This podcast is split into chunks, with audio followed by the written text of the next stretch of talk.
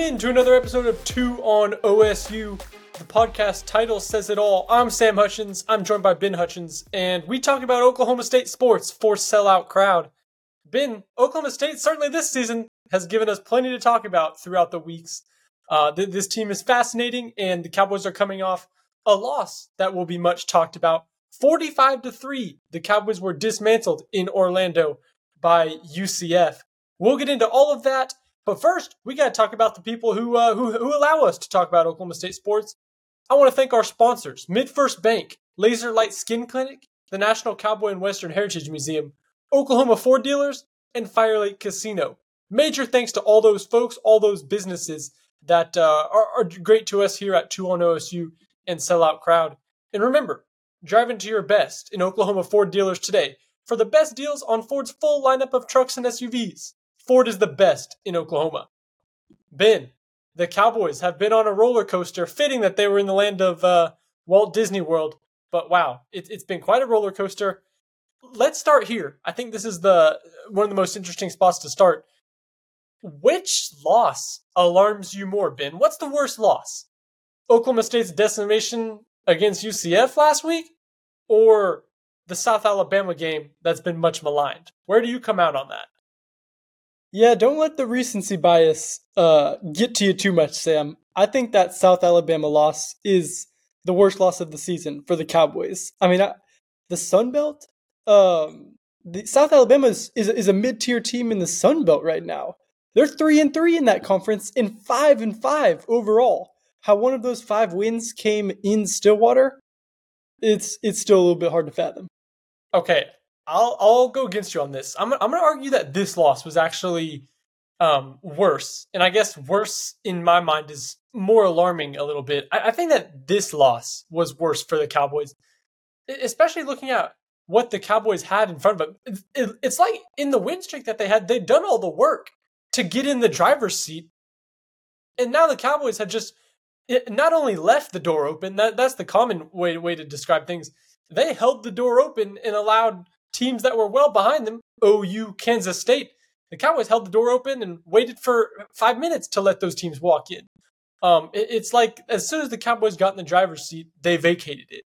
So that feels like a, a big loss in terms of there are two teams getting to the Big 12 championship game. Texas has one spot locked up, but it kind of looked like the Cowboys were in great position before this loss to get to the Big 12 championship game for the second time in three years. And now the Cowboys handed everything that they'd earned in this win streak against OU, Kansas State, Kansas, handed it all back to the field. I mean, that's that's fair, but the loss to South Alabama kind of derailed the entire season. Your your season got capped when you lost to South Alabama, and uh, I understand that the Cowboys were still switching quarterbacks and hadn't figured out a running game, and um, I mean, still though, they'd come off a win against a Power Five team, Arizona State, and to to lose to South Alabama at home. There's no monsoon. There's no weather to blame. That South Alabama loss was was terrible in a blowout. OSU got destroyed against South Alabama. I would argue, Sam, that even though the score would tell you the UCF game was a bigger blowout, I think the bigger blowout was South Alabama. Because with the UCF game, I mean, the Cowboys were constantly in the red zone just some tip passes, interceptions, and un- an untimely fumble. Those all hurt, but at least the Cowboys were moving the ball and trying to remain competitive. If they go out and uh, score after the after the um, after the fumble early in the second half, that that game's completely different. But this game against South Alabama felt so one sided the the entire way through. Yeah, you're right about the score. 45 to 3 is worse than 33 to 7. Um but man, I, I am telling you the Cowboys at, least the South Alabama game there was there was an explanation, right? Ollie Gordon got 3 carries. Um you didn't you hadn't settled on on one quarterback yet. The, it, it was like uh, the Cowboys we thought that the Cowboys had figured all that out. We thought going into Orlando that the Cowboys were a different team than the team that had lost to South Alabama. Heck, all we'd seen this version of the Cowboys do was win, win, win, win, win. They'd, they, they'd been great against Big 12 opponents and gotten themselves up to 15 in the polls. and then uh, it, according to the college football playoff committee, and now the second the Cowboys start getting a little respect back, you know, they were at the peak of their season going into Orlando, and then they gave it all away. And the the, the concerning thing about that part, if you're a Cowboys fan, is Alan Bowman played. Ollie Gordon was the primary guy. Um, so so that's just what's interesting in terms of you know down the road, the next two games in a bowl game, or who knows, the Big 12 championship game still on the table. But now we've seen this version of the Cowboys get dismantled, which we hadn't seen before. So far, this version of the Cowboys had been close to perfect, right? They kind of figured it out, made all those changes at Iowa State um, that week, and lost a close one there. But since then, the Cowboys had been great. And this is just the first reality check of wow, you know, if we split the season up into two two chunks, we're both talking about a defining loss of each chunk. But this is really the first big loss of the Cowboys team that we thought had it all figured out, which raises some questions for me. And I think it's going to be really interesting to see how the Cowboys bounce back from this loss to UCF. I mean, that was the that was the talk of all of Bedlam. How are the Cowboys going to bounce back from a win? Well, now we're talking about how they're going to bounce back from a a blowout, a, a, a huge defeat. And uh, the the last time the Cowboys, you know, ha- had some had some losses in this season, they didn't bounce back well against South Alabama. They lost, and then the next week, uh, lost to Iowa State. And after yeah. that Iowa State game was when they sat down and said, "Hey, we need to change some things. We're going to simplify the running scheme, uh, make some changes in the secondary." And it really, you know, it, it really helped things out. Um, how, how they respond to this loss against UCF, I think, is going to be really important. There's only two games left, uh, and they're so-called easy ones against these new Big 12 teams, but we called this UCF game uh, kind of that same thing. So so it's gonna be it's gonna be vital for the Cowboys season. Yeah, we were talking about this team's uh, you know postseason odds and and all that, and in terms of getting to the Big 12 championship game, and we had talked about it in terms of hey, the Cowboys they closed the season with three games against new Big 12 teams. And UCF is the toughest of those three teams. Maybe they're a little better than their record indicates and all that. Um, but you're right, man. In terms of you just beat OU, you just beat the Kansas schools. In terms of that, UCF, I mean, UCF's only five and five. Their only other Big 12 win is against Cincinnati. I heard some folks, I mean, covering the game, I, heard some UCF fans say this was our first real Big 12 win. Um, so you know, yeah. I, I think that UCF was the toughest of those three teams for the Cowboys. Uh, you know, on on the on the closing stretch, but the they saw the light in the tunnel, and um, they they just you know they had three hurdles left, and they couldn't get couldn't do the first one to uh, to really lock up a Big Twelve uh, championship bid. We'll see. It's still on the table. We'll get into that later. But Ben, we need to talk about this game in terms of the next two games did the problems you see in Orlando, what were the problems you saw in Orlando? And do you feel like those will continue? Or was this just a fluke in a monsoon game where it snowballed out of the way? Is the snowball going to keep rolling? I think it stops. I mean, it snowed in Orlando. You know, people said there's not a snowball's chance in, in, in Orlando that, that the Cowboys lose that game. And they did. Um, but I think the snowball stops this week in Houston. It's it's hot down there as well. And that's because the Cowboys they aren't going to lose the turnover battle as badly as they did last week. For the first time in like six games, the Cowboys lost the turnover battle. On this five game win streak, Sam, they'd been plus eight. Against the Knights, they were uh, minus three. And you look at the Ollie Gordon fumble as something that, that maybe we need to talk about because he's had a couple of those. Uh, it, it's his first two career fumbles this season, so it hasn't been a huge problem, but one is a trend and or, or one is a, a note and, and, two might be a trend. Um, but the three interceptions are what seriously kind of caught my attention. All tip passes. I, I don't think we can uh, confidently say that, that that's going to continue.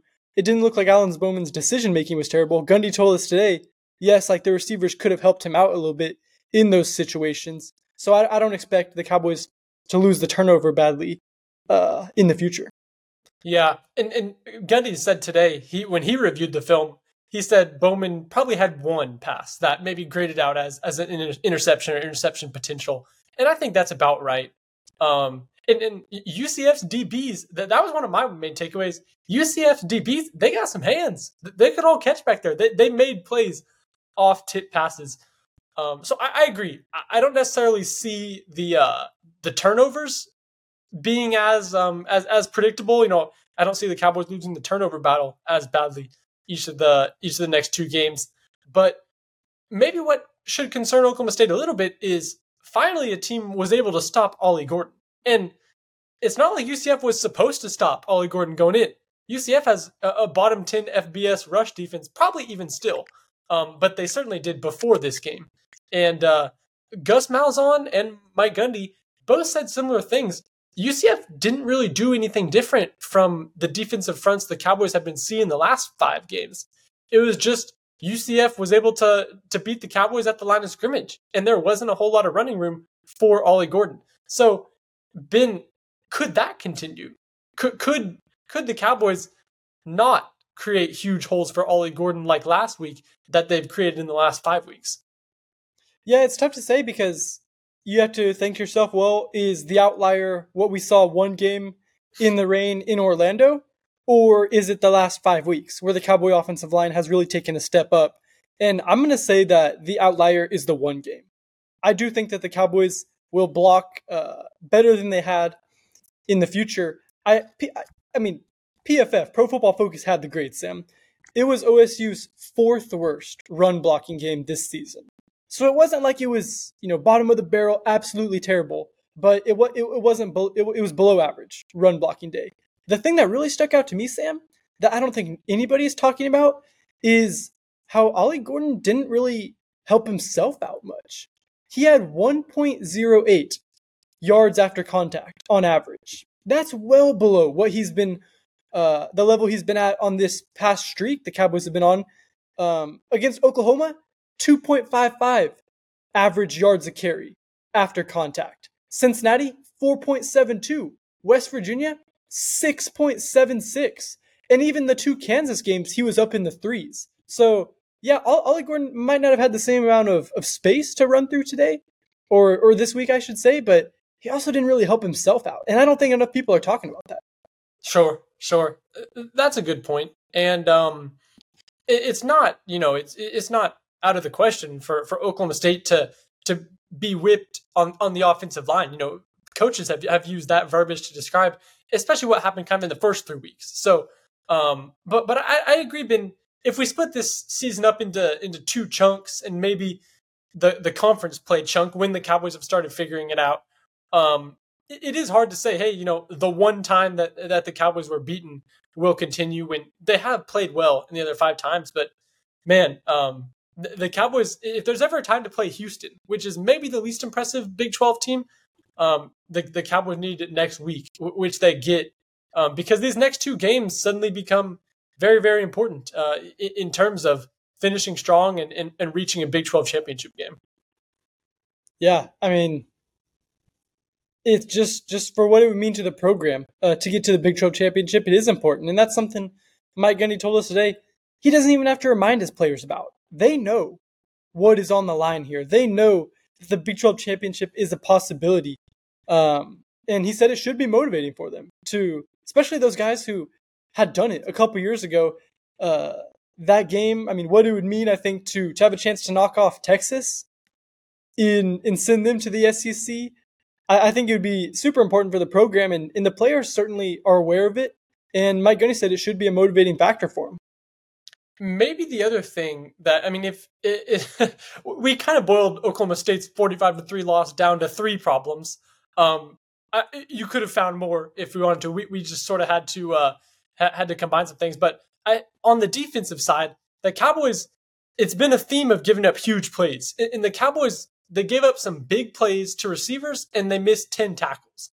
Um, I'll, I'll ask you, but I'll give my opinion too, Ben, in terms of could the big play bug bite the Cowboy defense again? Uh, again, but I agreed with with what Mike Gundy said on Monday today. Is he said this wasn't so much a schematic bust as just a, a bust in terms of players got beat on 50-50 balls.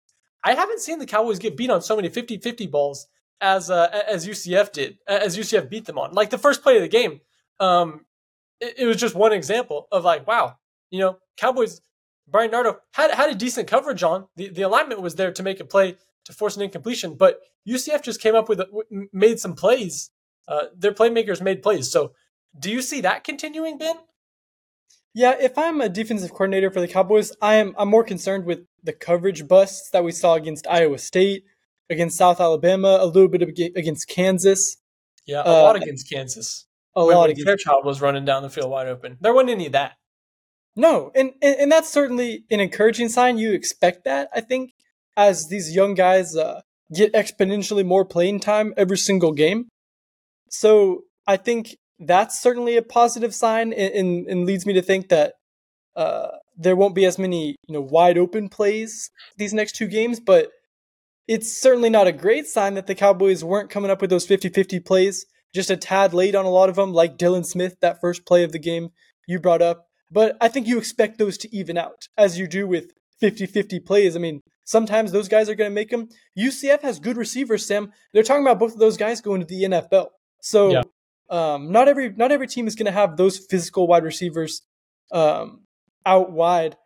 OSU has a lot of the times had the more physical wide receivers. I don't think that was the case in Orlando. So you expect that to to relatively even up uh, these last two games, and and I don't think the coverage busts, which were a huge problem earlier, are going to be as much of a factor. Yeah, and RJ Harvey too. Maybe that's where the missed tackles were from a little bit. RJ Harvey, the the UCF back, he was a beast. It, it was funny. I, I, was at an Oklahoma State game where a running back's name was chanted, and it wasn't Ollie Gordon. It was R.J. Harvey who, who got all the chants and stuff. So, yeah, I, I agree that a lot of that is just. I mean, I hate to say it, but just chalk it up to a good game for UCF. Gus Malzahn post game in the locker room, there a, a clip going around of him saying, "We just played our best football of the season." So it did feel like, um, if you want to use the, the perfect storm analogy, the Cowboys were had to play from behind, which they are not built to do. Um, the Cowboys had to play from behind, and they caught a UCF team uh, a little bit on a heater. But I, I guess my my main concern, or the biggest thing I learned in Orlando about the Cowboys, was that this team is not unstoppable as it's currently constructed. Since the Cowboys had gotten their mojo, since the Cowboys had been feeding Ollie Gordon, since the Cowboys went to Alan Bowman full time, Sure, they, they struggled a little bit at first against Iowa State, but other than that, the Cowboys have been unstoppable. They'd climbed to 15 in the polls from a, a, a, point where they were terrible, two and two, coming off losses to South Alabama and, and Iowa State. But what I learned is that this current version of the Cowboys team can be exploited too. This version has weaknesses that UCF certainly found. Maybe those weaknesses are just being outplayed. Um, but now that this kind of helps me contextualize what the Cowboys could do in a Big 12 championship game. You know, before I thought, hey, maybe the Cowboys can, can go and beat Texas. Uh, they've been playing so great right now. But at least this this shows me that even this version of the Cowboys is not unbeatable, um, as was obviously the case in Orlando.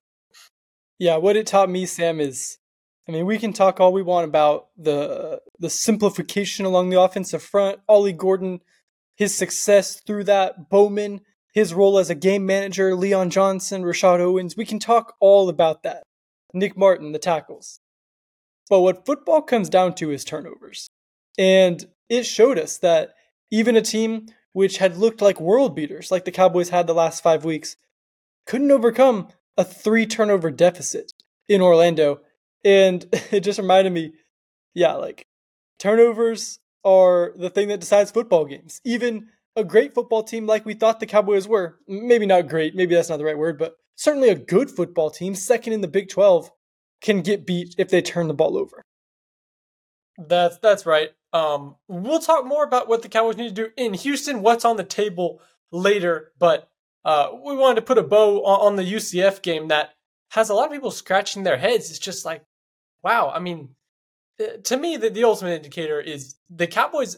The reason we compared these two games in the beginning, UCF to South Alabama, the real common thread was these two teams, they both jumped on the Cowboys really early. And when the Cowboys get jumped on early, when they get down 14 in the first quarter, they're just not the same team.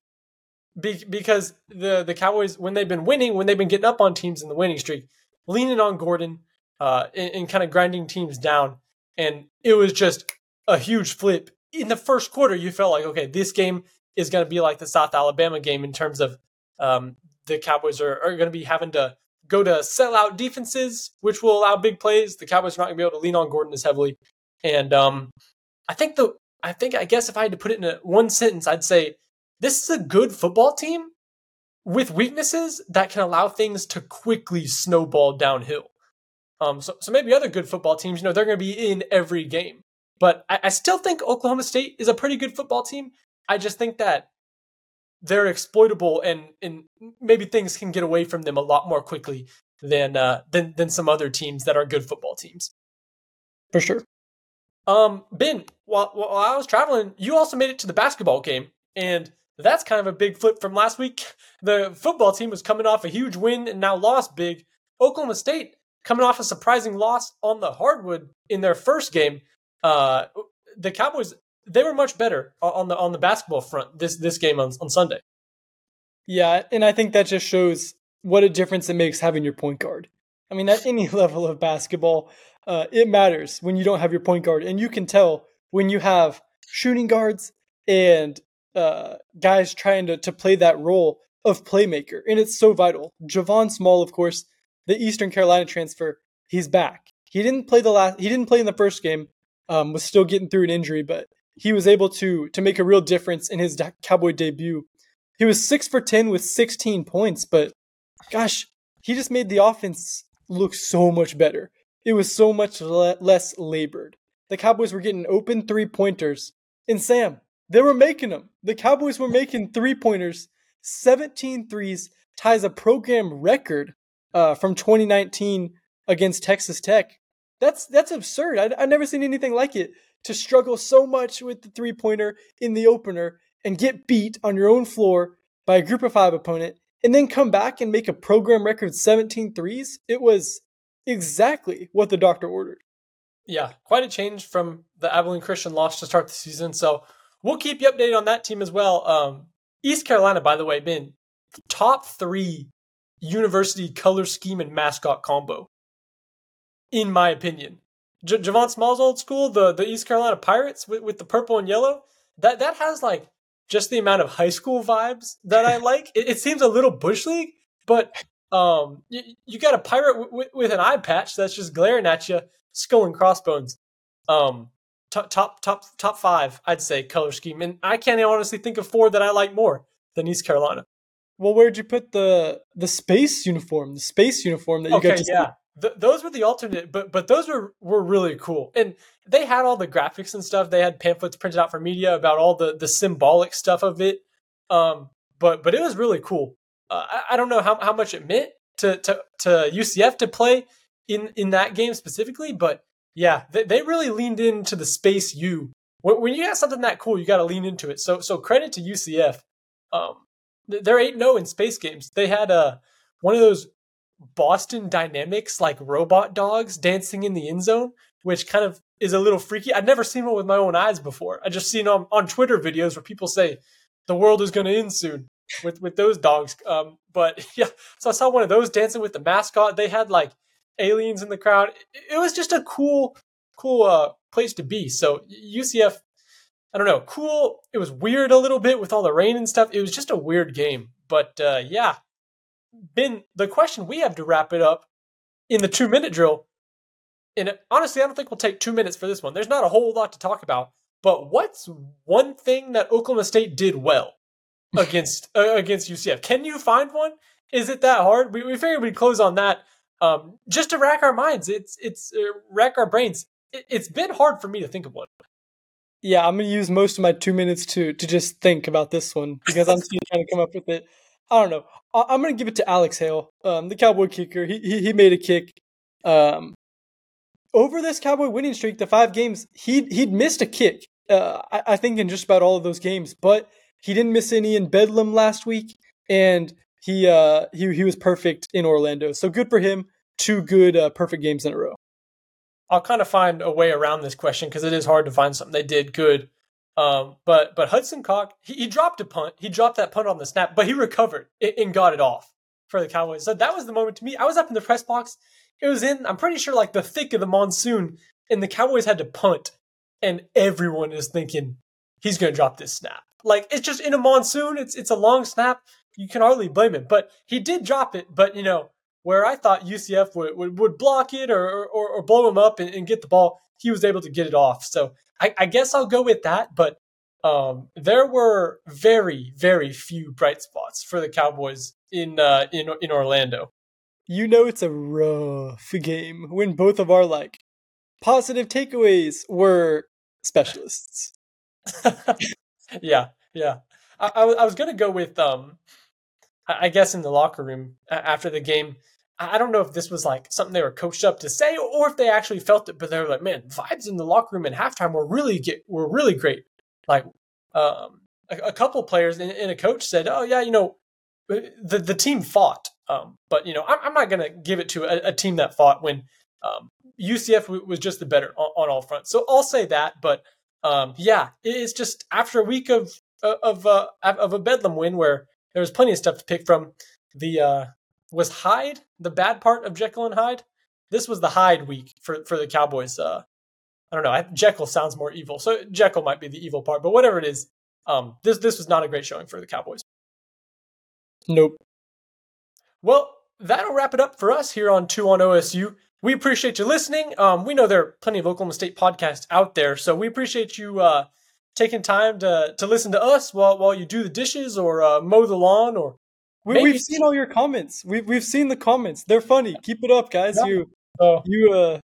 Maybe it, it's the featured entertainment of the week where you sit down at the fireplace at five o'clock and you are really looking forward to a Two on OSU podcast. So if you take our podcast in that way as well, much thanks. But however you listen, um, interact with us on, on Twitter or in the comments or like and, and really any button you click helps us out. So thanks for all that. And we'll be back later in the week to talk about what the Cowboys need to do in Houston to uh, avoid another two on OSU two minute drill segment where Ben and I are searching our, our, our brains for a positive. So thanks for listening. We'll be back.